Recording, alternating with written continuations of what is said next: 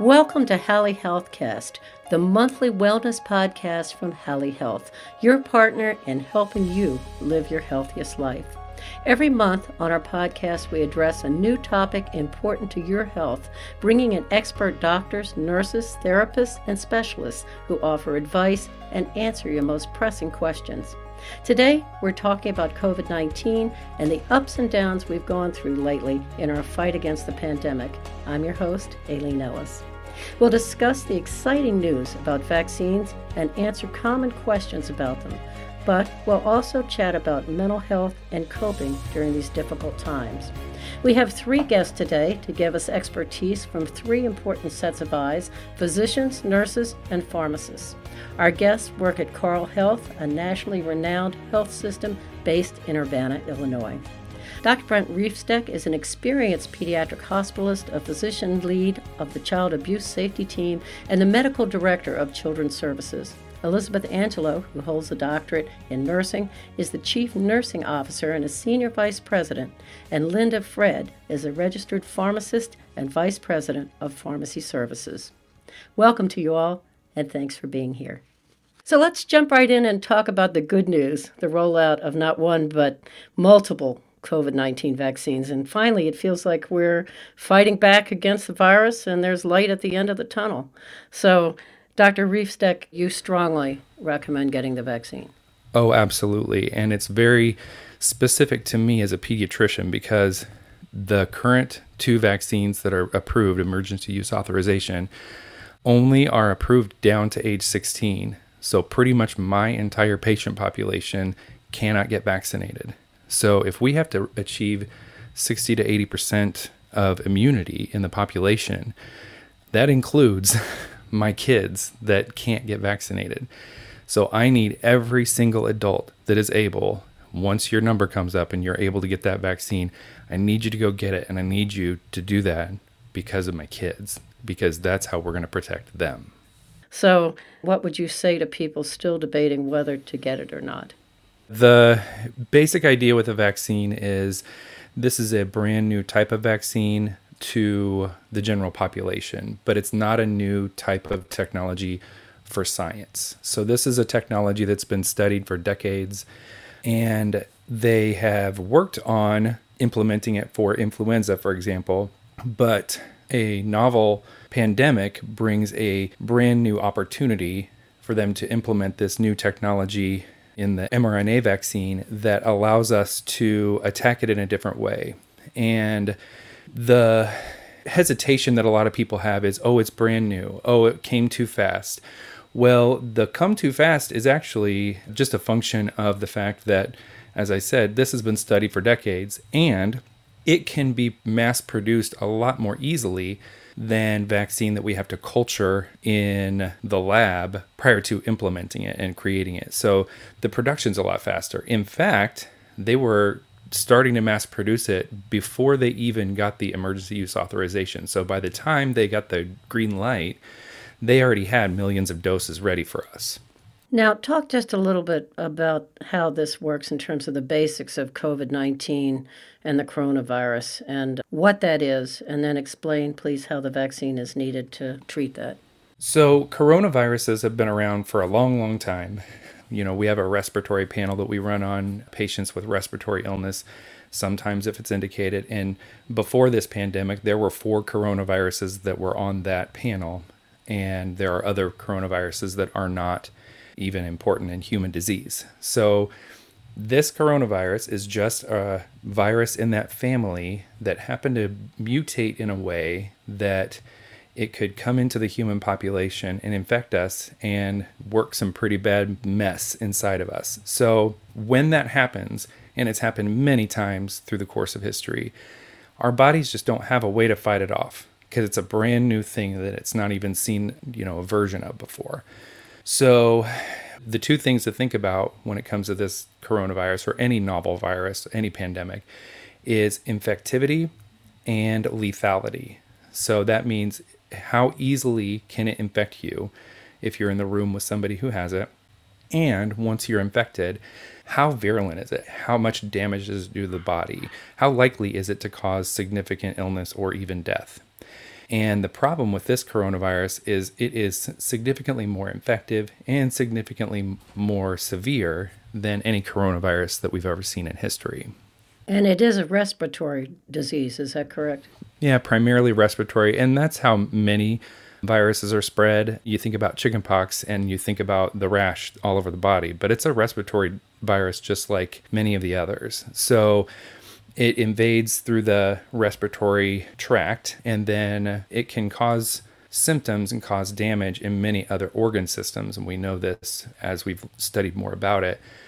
And that point of entry, that point of invasion into the respiratory tract, is where the vaccine comes into play because the spike proteins that make it look like a crown under a microscope, which is why it's called coronavirus, because corona is Latin for crown, that spike protein is what the mRNA in our vaccine codes for. So the vaccine basically tricks our own cells into making coronavirus spike protein. Then our body labels that as foreign, but it, our bodies are not making full coronavirus, just the protein that invades. So it's pretty ingenious, actually. Well, let's also talk a little bit about the value of herd immunity and how the vaccine can help to stop the spread. I love this question, partly because it's an area that is still being explored. Herd immunity is something we know a lot about. There are two ways to achieve herd immunity one is through vaccination, and one is through natural infection. And the goal here is we are all part of the same herd. And what we need is enough people to be immune to the virus that that herd of immune people protects everybody else. And the vaccine is very effective 94 to 95%? Correct. Yeah. So when you follow the vaccine series, once you finish, like I got my second dose yesterday. So within about a week or so, I will have less than a 6% chance of catching coronavirus should I come into contact with it. So the goal here is to get to some threshold and experts go back and forth because it involves a lot of math and there are a lot of different variables. But we're talking about somewhere between 60 and 80% of the general population needing to be immune, either by vaccination or by natural infection, before we can achieve that herd immunity, which will knock this virus down to the point where it's not going to pass through the population as readily. It's very interesting. So, Linda, as a pharmacist, perhaps you can tell us a little bit about how the vaccines were made and approved and what this shows about their safety. So, I think we need to all understand that the vaccines are very safe. The production process and the approval process from the FDA, although it was modified for these vaccines, I believe still has produced a vaccine that's very safe and effective to use. And talk a little bit about the scientific approval process. So, one of the things about the approval process with these vaccines is that we've been doing research on these types of vaccines for many years, all the way back at least to 2003, where there was a SARS outbreak in other parts of the world. So, the SARS vaccine development process is not new. I think the other thing that's really key is that the because of the urgency of needing to get vaccine to the market, they were allowed the manufacturers were allowed to essentially run various phases of the vaccine production process simultaneously instead of sequentially. So they were able to get a finished product in a much shorter time frame. As Dr. Riefsteck has already alluded to, this is an mRNA vaccine. So there are a number of different ways that vaccines can be produced. Many people are familiar with either a live attenuated vaccine or a killed vaccine production process. And those types of processes actually use either a weakened form of the live virus or a killed form of the virus or a small component of the actual virus to generate the vaccine. But this is an mRNA process, so there's no actual virus material in the vaccine. I think that's a question that a lot of people have had. There's no opportunity to transmit the disease by taking the vaccine because there's no viral component of the virus within the drug. The mRNA process, as Dr. Riefsteck was talking about, it uses messenger RNA. That's what the M in RNA stands mRNA stands for. So messenger RNA is our body's mechanism of passing information from cell to cell. So this mRNA brings essentially a pattern for how to make the spike protein, and then we produce antibodies against the spike protein. And there are a lot of benefits to doing the mRNA process because it does allow us, as Riefsteck alluded to, to bring these products to market much more quickly. You don't have to do a culture process to produce viral components to make the vaccine. So it's quicker to produce and it's also more adaptable to different types of viruses in a shorter time frame. So again, I think that it's just important that everybody get the vaccine as soon as they are able to do so, as soon as you're eligible, please come in and get the vaccine. So Elizabeth, from a nursing perspective, what are your thoughts on the safety of getting vaccinated? Yeah, great question. I think there's been so much care and deliberation that's been put into place to make the vaccination process itself really safe. We're operating off of evidence based guidelines and following such strict hygiene and protection protocols that the risk of coming in to get vaccinated is incredibly low. Extra cleaning, social distancing, we're taking all of those precautions to make it a really safe experience. And, you know, I just want to add that nurses are excited to get this vaccine and that it represents just a meaningful, tangible step that we can take to address the events of the past year and to build toward a more hopeful 2021. So it's been exciting to see colleagues get the vaccine. For many of them, it's really emotional and exciting. We've been waiting for this a long time. Yeah, thank you all for that. And it's just incredibly helpful. And hopefully, it'll ease any worries that people might have had. So, in terms of logistics, can you tell us a little bit more about who is able to get the vaccine and when? And let's begin with Dr. Riefsteck, please. So, they came up with a tiered approach, and that was all designed to get protection to the front lines first.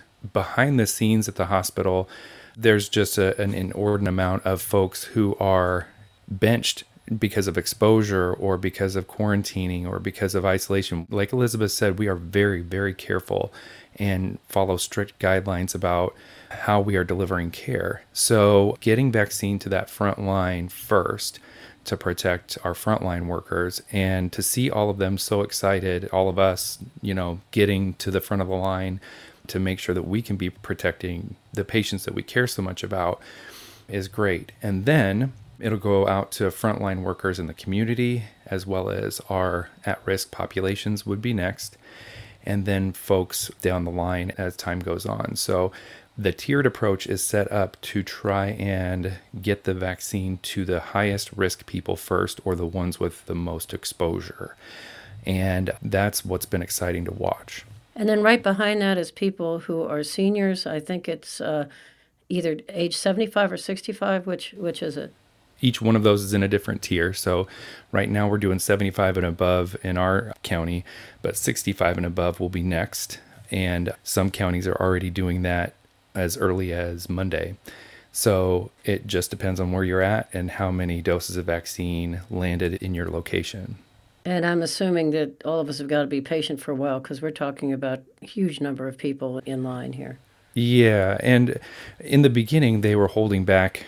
If you signed up, you were signing up for two doses, and they were holding back that second dose to make sure that we were getting the same manufacturer for that second dose. They've talked about releasing that, but everybody does need to try and be patient. You've done a great job since last March of social distancing and taking all the precautions and wearing a mask in public, the end of the road is in sight. So keep doing it just a little bit longer. Be patient with us. Everybody's doing their best, but we'll get you your vaccine. So there's also a way that you can get information on social media. So I'm wondering if you can talk a little bit about that.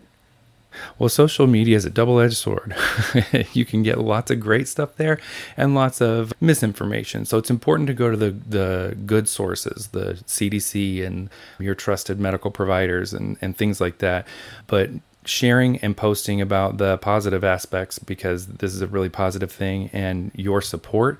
One way is hashtag VaxUpIL, VaxUp Illinois, to help show your support and show that, yeah, I'm going in to get it. You know, we all post our vaccination pictures. Once we got our vaccine, we take our picture and post it just to show that, hey, I'm getting it too. I want you guys to all get it when it's your turn. That's a great idea. Well, thanks for explaining that. It's pretty exciting. And I understand that once we get the vaccine, we'll need to return a few weeks later to get a second shot. Can you tell us a little bit more about that and also about how much the vaccines cost? Linda? Sure, I'd be happy to speak to that. So, both of the vaccines that are currently available on the market do require two doses. One of them is a three week interval between the two doses, and the other one is a four week interval. And so, it's important when you come in to get your vaccination, your first dose, that you're confirming your availability for the second dose. You're not fully immunized against the coronavirus until you do get that second dose. So, it's very important that you come back either in three weeks or four weeks to take care of that to complete your vaccine. And what about the cost? The cost at this time is being fully covered by the federal government. Locations that are providing immunizations do have the ability to bill for the administration fee or the cost of the people who are there to provide the vaccination, but that will be billed to insurance, and there is at this time no expectation of costs to be passed along to the people who are being vaccinated. And to find out more, I understand you can call your insurance company with the member ID. If you have any questions about your coverage, you can look on the back of your member card, and there should be a number there that you can call for additional information about your coverage. So, thanks so much for explaining that. Elizabeth, turning to you now, any last thoughts about the vaccine? Sure. One thing I'd like to share is just how important it is for everyone to continue the good practices that we've begun around masking and hand washing and social distancing.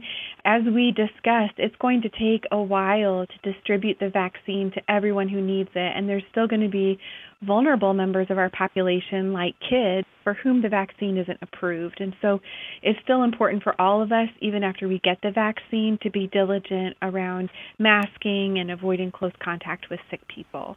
Very important advice. So, switching gears, I wanted to talk a bit about mental health and well being. The past year has been so tough for so many of us, and it's really hard to cope with all the ways that the pandemic has affected our lives. Elizabeth, I know that your nurses are on the front lines seeing thousands of people every day, but how do you think the public is doing?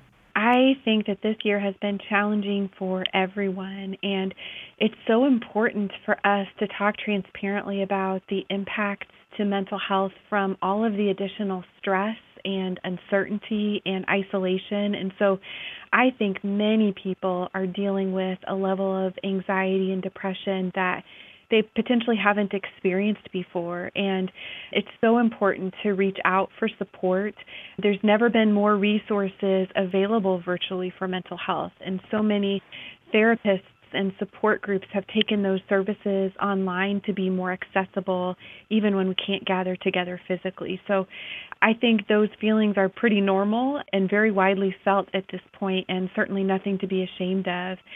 And then there's things that we can do to care for ourselves that really do make a difference in terms of combating anxiety and depression, things like being physically active and staying connected with loved ones, even if that's a telephone call or a FaceTime instead of in person, those things are so important in helping us to maintain a sense of normalcy when so much around us is just different. So, in terms of medicine, Linda, anything that you might recommend or don't recommend? So, there are um, a number of medications on the market, obviously, for depression, anxiety, managing stress, but that's a very individual decision that a person should make with their healthcare provider. There are a lot of non pharmacologic things that you can do as well to reduce stress, meditation, yoga, more exercise, just a lot of other types of opportunities available. Medications are the right choice for some people, for many people, but you need to have that conversation with your provider. I think it's important that we all also understand that these, as Elizabeth said, are normal feelings to have right now, and that we need to not associate stigma with having to be medicated or needing to use some additional means of relieving stress or anxiety at this time. Yeah, and finally, I know just how tough this year has been for adults, and I can't even begin to imagine how scary and stressful it might be for kids. So, as a pediatrician, Dr. Riefsteck, can you talk a little about any advice for parents? How can they help their kids cope with all that's been going on? I love that question because the reality of things is kids are in the here and the now. They don't dwell on things like we do as adults, and they really do take their cues from the adults around them. So, the best thing you can do for children is be honest, be realistic, and be calm because they're going to take their cues from you. And really, what they're looking for is is it going to be okay? And it is, it's going to be okay. We're going to get there.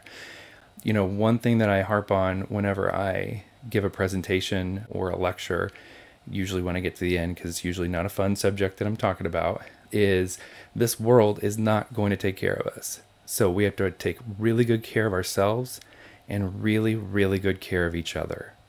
And being calm and nurturing and making sure you know that whatever you're going through, how you react to it is going to rub off on the kids. So taking a moment, taking a breath, and making sure you're not hiding things, be upfront and honest.